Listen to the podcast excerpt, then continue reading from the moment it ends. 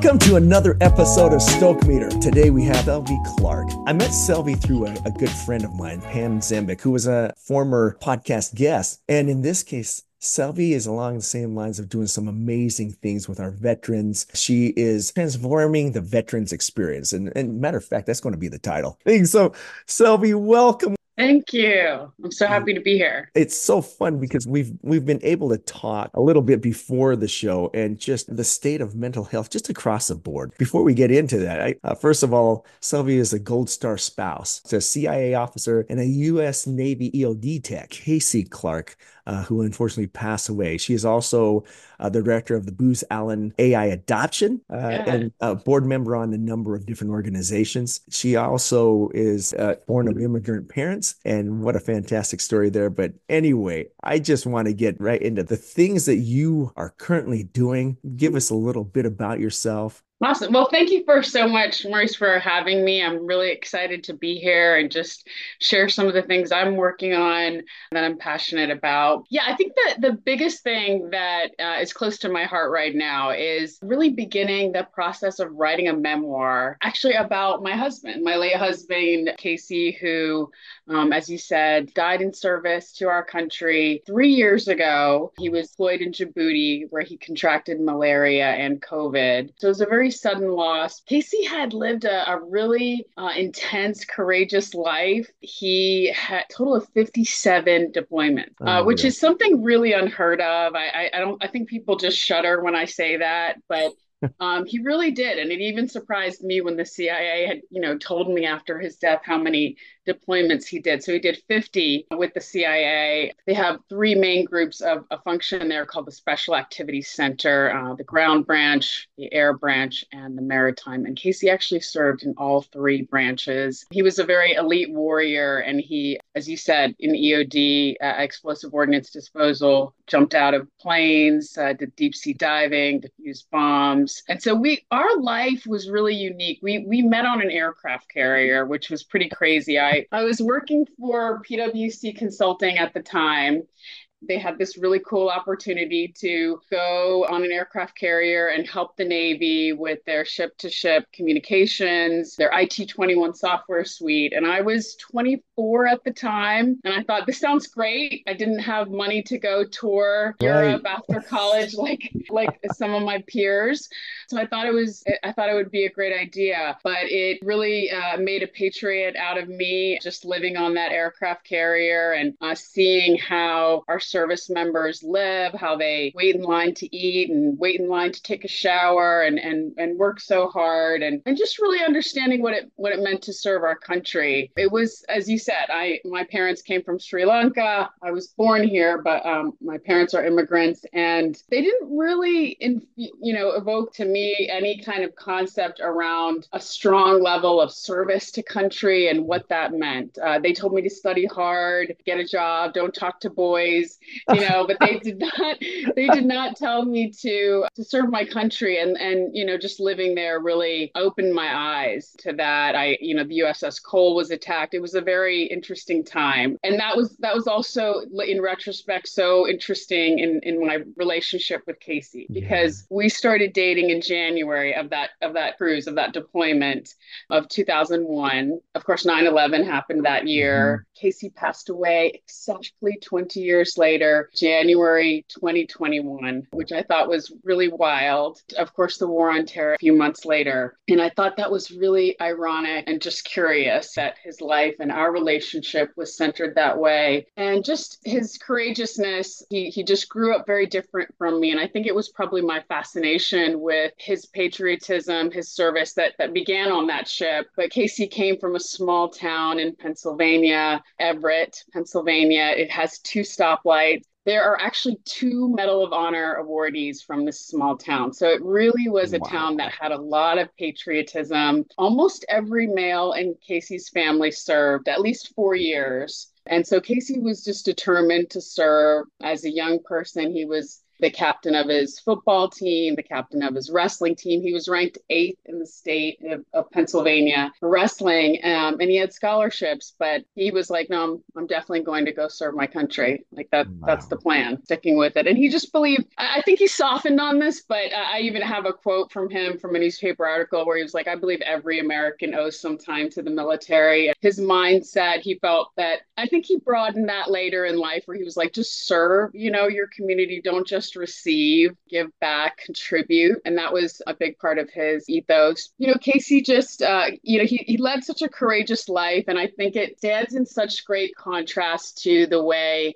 our society is because you know and i i'm myself guilty of this but you know we all want credit. We all want the glory. We all want the praise in our careers and jobs and getting promotions. And casey wanted to serve the country and and he did it in silence in secret. You know he no one knew about it and he risked his life over and over again. And he went through a lot to do that for the country. His you know his it, it hardened a lot you know uh, to do that. And i think think in retrospect, I, I realized that while he was in the CIA, you know, he was kind of in a continuous state of war because he was mm-hmm. gone for two months, home for two months, gone for two months, home for two months. And he did that roughly the last decade of his of his life. And so we we lived that way, but I didn't really see it that way. You know, now looking looking back, I think he's like, hey, I'll be back. I'm coming back. I'm, I'm going back. So just all of those things are really unique. And just as I was fascinated with Casey in, in some ways of, of how he served and, and um, his heart, I, I think I also know that he was inspired by other people who served. He, right. he was inspired by family members, by the Medal of Honor awardees in his hometown, but he, he loved to watch old war movies. Even when after he passed, I, I had his phone and his like LinkedIn account. You know, the only things that he liked on there were stories of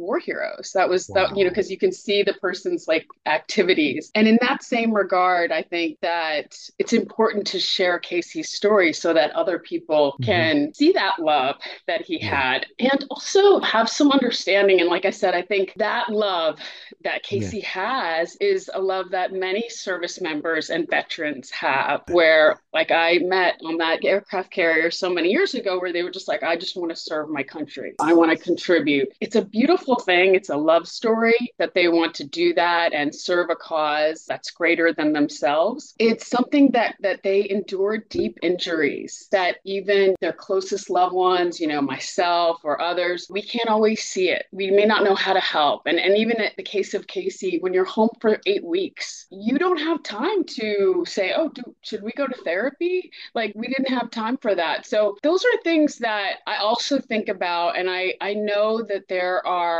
other service members that gone through that who have just now that the war on terror is over, they are home and reintegrating into life. They're family members that may be trying to support and not sure what to do. And I just think for all those reasons, you know, I hope that this work will be helpful and and useful. So it's been it's been kind of an evolution. I, I think I, I I'll share like when I was really young, when I was 20, maybe 21, I was in college and I ran a strange story, but I went to a church. I went to a friend's church. I went to University of Maryland and this pastor, he's kind of a famous pastor, Pastor Harry Jackson. He had a church there called Hope. And he had some type of, I don't know if it's a really an altar call, but we were at the front of the church and he was putting his hand like on our shoulder or on our head and saying a prayer over mm-hmm. each person.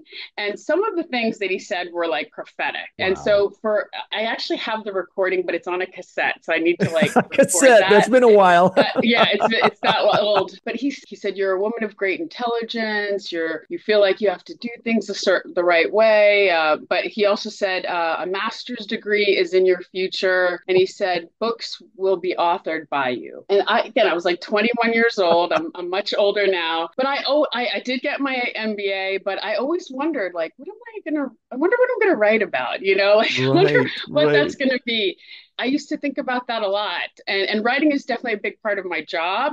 And then I will say that probably in the year before Casey passed, I had mentioned this same comment that I, I just said, like, oh, I wonder what I'm going to write about, you know, from right. from that visit. And I I can picture him. He, we were, he was standing at the dining table and he kind of put his head down a little bit and he was like, maybe you're going to write about me. I thought that was so interesting because Casey was a very quiet and humble person. He came from a very a small town where they the culture in his family was not boastful. It was not really the way they thought about things. And so it says a lot that that he made that comment and that he believed in his own story to some degree, even mm-hmm. though you know he was still alive. He didn't yes. know future, and that gives me some reassurance in in what I'm doing because sometimes you're like, is this the right thing to do? Will it be useful? But yeah, that's that's. Uh, I know that was a long that was a long intro, but that's that's a little no, bit about me and what I'm doing. It's amazing intro. I love the fact that you gave so many details, and the thing that I've got to go back to that instigated the whole thing in the first place. How did you go on a battleship as a civilian.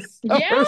that's, was, so that's okay. that's the first question that I'm wondering about. Then the other one was you came in not knowing about military and their persona and such. And oftentimes it is heavily influenced by what we see on TV. It's all this bravado and this and no, having met so many military friends, that's not so. What was it that impacted you most when you got there? Maybe not having had any really expectation maybe? Does that make sense? Yes. Um, well i got to go on this ship. It was pre 9-11 so mm-hmm. this was a whole different environment uh, right. politically or at least we thought it was a whole different environment politically.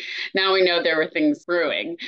I was working for PwC Consulting. The US Navy had purchased a technology suite called the IT21 software suite, and they had mm-hmm. not fully integrated it into the way they did their operations. They just kind of bought the software, but they were not making changes. And so they wanted a team of consultants to come on board and really provide tactical solutions using the software.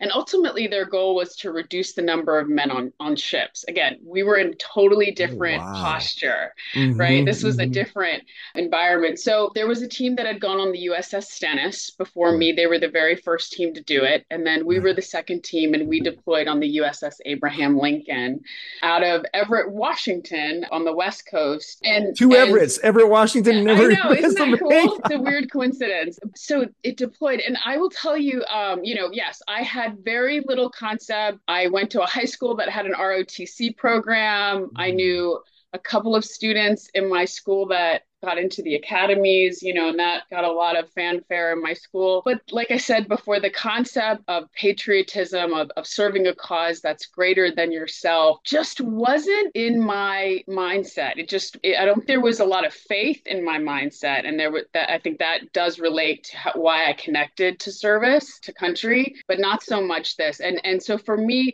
from the very first day, it hit me like a ton of bricks when I saw at the port, at the gate, all the pregnant wives that were saying goodbye to their husbands on the ship. And again, my ignorance, that's 24 years old, you can't leave her. She's having a baby. Yeah, What's going on here? Like, what is happening? And so that just that first experience, even the day that we left the port, and you just see all of the sailors standing at attention for a long period of time.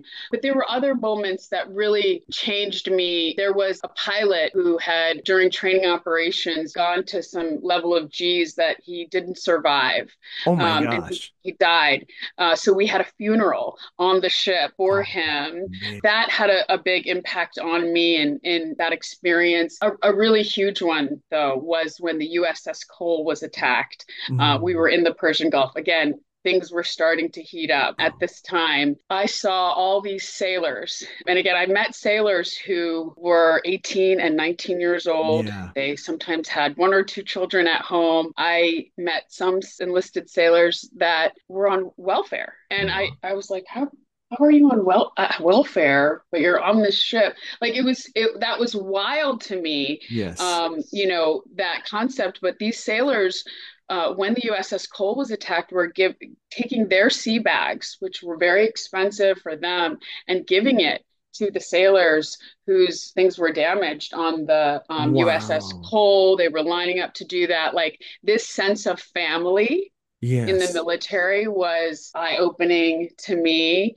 And and like I said, just the talks that I had with people on the ship, they live for the photos that they were showing you um, of of their lives back home. It was really so all those things. Like it, I, didn't know that there were thousands of people deployed constantly, 24/7, all year Mhm. round, for our for the the protection of many parts of the world. Yeah. Though there were so many eye-opening things to me coming on board that ship. Even just the leadership model, observing. I had Rear Admiral Belisle, who was head of the battle group, and I got to attend the admiral's brief every day on the ship. So it was just, it was, it, was a huge and unexpected part of my life journey, and it changed the obviously the trajectory of my life because I end up falling in love with a man who is uh, hu- hugely uh, devoted to country. And as you saw in my work, end up finding opportunities to serve in my own way with Yes. veterans through the work I do, New Zealand, and even now, surprisingly, again, you know, as as Casey passes away, I realized, well, maybe this is my role to be the storyteller. And so, yes, that was a huge why how I came on that ship, such a strange Yes. and I, they probably never did that again after 9-11 occurred. I don't that, think they would do that that. was just amazing. I I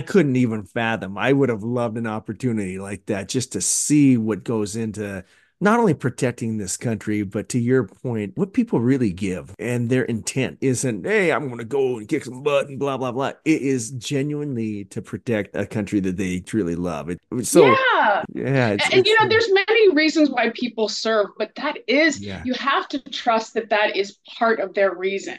yes, Um, and I get kind of offended, even though I'm not a service member, yeah, when people try to make other comments like, oh, they don't have anything else to do, or oh some yeah, other types yeah. of comments. And it's a choice, it's a huge sacrifice. yes. Some part of that decision um, aligns with their values. And that and that value is is something that is often not seen. To to your point, there's there's all kinds of assumed uh, reasons that they go, and those Mhm. assumptions. Once I'm sure there were many of the assumptions you had that were burst when you went on that ship and go, ah, yeah, maybe I wasn't. I, It I- was shocking. Yeah, I told I think I told you about like we had this thing called the executive officer or the XO's happy hour on the Uh-huh. ship. They'd make an announcement, XO's happy hour. It was not a happy hour. It was a cleaning hour. Yeah. Uh, the first XO's happy hour, I had a meeting and I had to move about the boat while they were cleaning. And so I, I had to go down this ladder well, and I saw these sailors with metal toothbrushes cleaning each rung. I can't believe it. So Yeah, just yeah. there, there was a level there just of respect and admiration. We were in the heat, and I- know this goes on today. We were in the, you know, the Persian Gulf. Yeah. There were sailors fainting on the flight deck from heat exhaustion. They're staying in 200, 300 men berthings. I was lucky. I got to stay in a stateroom, which is a smaller room. Yeah, so I just thought, yeah, there was there was so much to service that I was very ignorant. Um, and I lived for half a year. So I really got a chance to get a sense for it. Six months. That's amazing. Well, with that, I know that's where you and Casey met. Now I want to get to the time after the meeting and then getting married and such. And this number is still blowing my mind, but 57 deployments. I can't even comprehend that. And I've got to think that had to be so, so challenging at times. And would you be willing to share what some of those challenges were that you faced? Yeah. I mean, you know, there there's the the little challenge, not the little challenges, but there's, you know, the missing the person, right? And and just the cycle of them leaving, like the emptiness that you feel Mm. at first, and then you get used to it, you put on your autopilot, you start, you know, just moving. Then they come home, Yeah. it's like change gears, reconnect. Uh, so those are some of the challenges that probably a lot of people have. I often talk about like just in raising our daughters, it was harder on me in the beginning because I felt like my arm was going to fall off Yeah. with my two babies, and my youngest baby just she just wanted to be carried. All I used to I used to just put her in a carrier so I could you know, have my hands because she just, that's the only way she was content. So I felt like my arm was going to fall off and I was trying to like unload groceries with two little ones, like dump them in the yes. kitchen, run back, you know, just all these things that were like, and then the dog got loose. So then I had to put them in the, in the stroller and yep. the dog, like, I'm going crazy, like yeah. just juggling. Um, but then uh, as they got older, it became easier for me. They can brush their own teeth, they can get dressed. But then dads and donut is a hmm. day with tears when we go to dinner parties and and this is still true i guess now but yeah. and there's all families and we don't have a dad it makes them sad it's it's emphasized in those environments. So that makes them feel sad. There were hardships for Casey. I, I think in the military, you have workups, mm-hmm. you have a preparation period before you go on deployment. You have some kind of decompression. I'm not sure I'm sure it's a unique experience for everyone certainly at the op tempo that the cia deploys its officers. You're just going literally my, i have photos from when my first daughter was born because casey missed the birth unfortunately. Oh, uh, but got, gets there the day after comes straight to the hospital and has a full beard like this huge beard. Right. because in afghanistan they, it was their tradition to to grow the beard culturally and for many reasons. So he has this huge red beard. I don't know why he had a red beard, but he was like a dirty blonde person, but his beard was super red. And it just shows like how he literally comes from the war zone straight to the next day. Yeah. Uh, and that is a lot on him, yep. you know, that I, I don't know because I'm just, you know, giving birth, uh, but, you know, but, you know, in retrospect, I, I see that particular time was a deployment that was a, a one year deployment, but he got to come home every three months for three weeks. So he was pretty much gone the whole year, but that was deployment or that was a year long effort that I think was the first sign that war had changed Casey. Um, and Casey had been to war before. He had been right after 9 11. He had gone to Operation Iraqi Freedom. He was also in the Persian Gulf War. So he's he was in every war that occurred while he was alive. But that one year, he was in a very dangerous part of Afghanistan at the border of Pakistan and, and Afghanistan. I think it was called Shkin. They were in a base that had like, I think it was like three foot mud walls, and they were getting rocked rocketed daily. And there was a lot of molestation of boys oh, in Afghanistan. Geez. I don't know this for, for fact, but just what I've heard is that there was a lot of influence by the Mujahideen to separate men and women. It, it may be that an after effect of that was the increased molestation of boys. And it was kind of ubiquitous. Right. Casey, you know, translators and other people had little boys living in their rooms. And it traumatized him. It oh, just it, it angered him. It disgusted him. He kind of had this hatred in him that I hadn't seen in the same way. It, just all of it, just and just the things that they would say as they killed, you know, all these things upset him. But that there was more to come. But that was to me like the first sign of of something in him that was uh, changing. First of all, I can't really comprehend what he saw, but when he came back, what type of outlets? Would there have been? I mean, that is so much to hold on to, things that he saw over there. And I, I can't even fathom how I would have dealt if I was uh, exposed to that uh, type of thing. And maybe it was even normal by that time over there too. So it's, it's this clash of clash of culture, a clash of morals, if you will. And how did you help him? Uh, did you were you able to help him through that, or were there resources? Yeah, you know, I, you know, I I think that this this this is sort of a glaring truth that I saw after he died, and I hate to admit that, mm. but uh, that, that I realized at least that I could have done, maybe I should have done more. So essentially, you know, yeah. as I was going through therapy, and I'm, I still, you know, am in therapy uh, after Casey died, you know, we talked about how Casey had changed over yes. time. My therapist asked me, you know, how did how did the family react to Casey changing? And I said, and I thought, wow, now that I think about it, everyone said something. Wow. His parents said something, my family said something, all the daughters said something.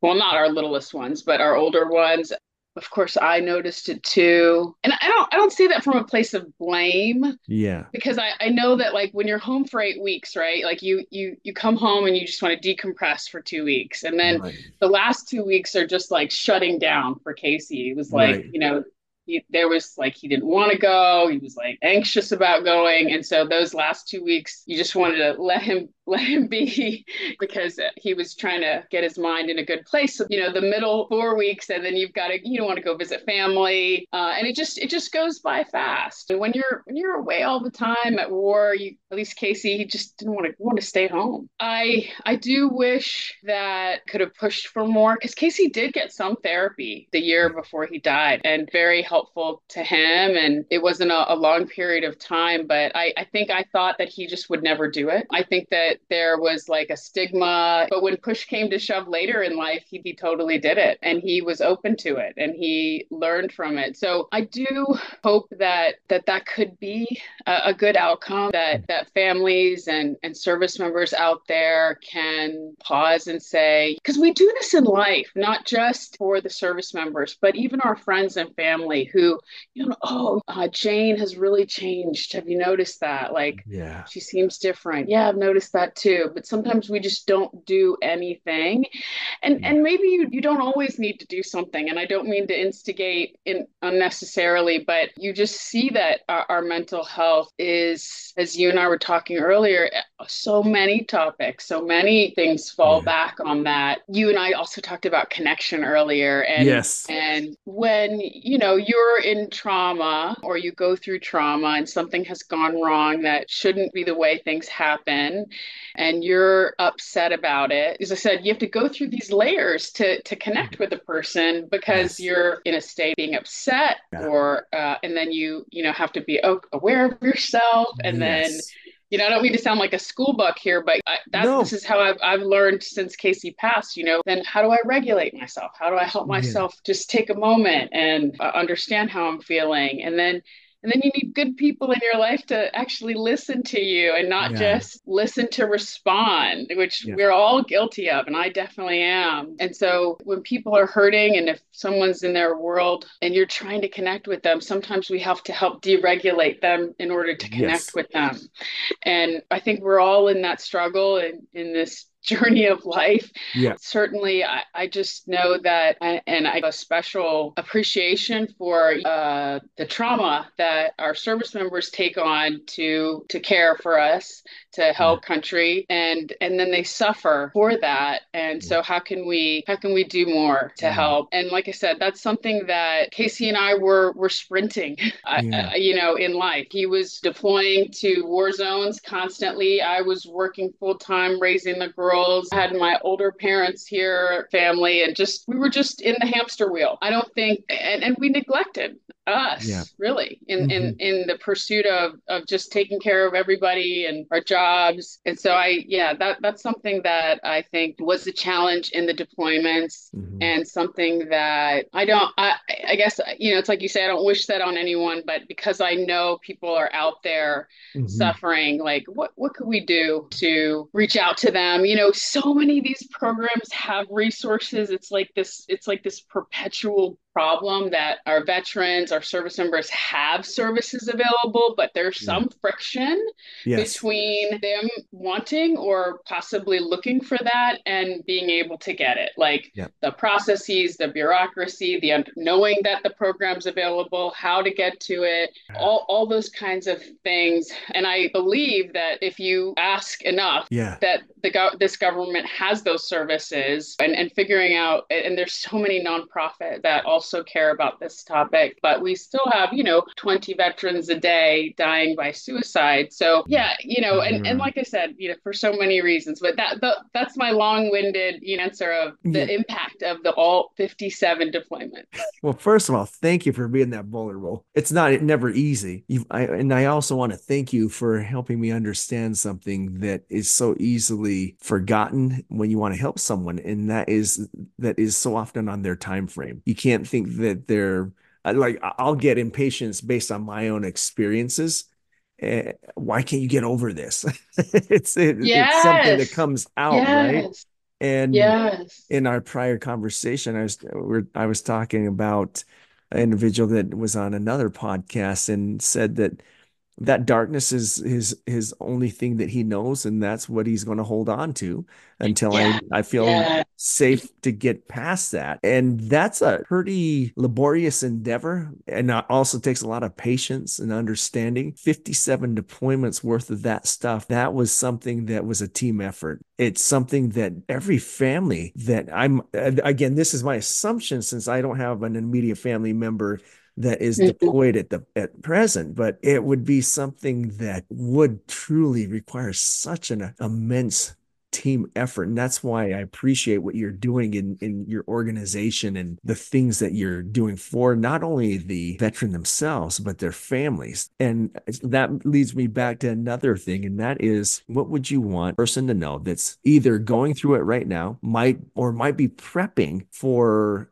uh, the deployment of a loved one and what would you tell the person being deployed? Um, for for somebody who has a family member deployed or prepping for deployment, you know, I, I, think some of the first thoughts that come to my mind certainly are getting time together, slowing down, and just getting some time to connect before they leave. It's hard, uh, and usually it's an anxious time for everybody. I think that the the bigger uh, message that I would have if somebody was going through some of the challenges that I went through is is to try to get therapy for for you and and your loved one. And even if you don't know if you need it just by virtue of the fact that you have a loved one that is going on these types of trips and and is getting deployed. I just think that in general now that i've gone through so much therapy that therapy is about learning about yourself. And that's really kind of like the journey of life right? We're trying yeah. to learn about ourselves.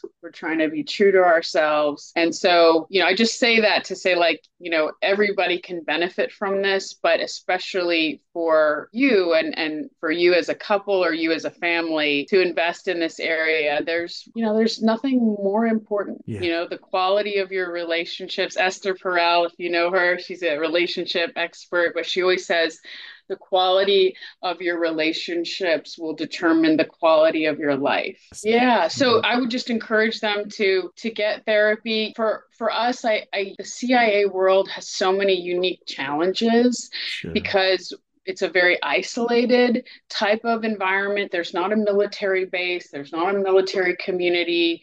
I, I didn't talk to anybody in the organization while yeah. Casey really worked there. I didn't know any of the other families. So in the military, sometimes they do have those communities and, and definitely take advantage of those. And then also for, for Casey, also just another unique aspect was that in some locations, it was just him working oh, with local militia or staying in austere environments, yeah. but often maybe one, sometimes one or two people. Now, in some posts, like like Kandahar or other places, there was yeah. more people there. There was a building, there might have been a cafeteria, there was like more signs of life.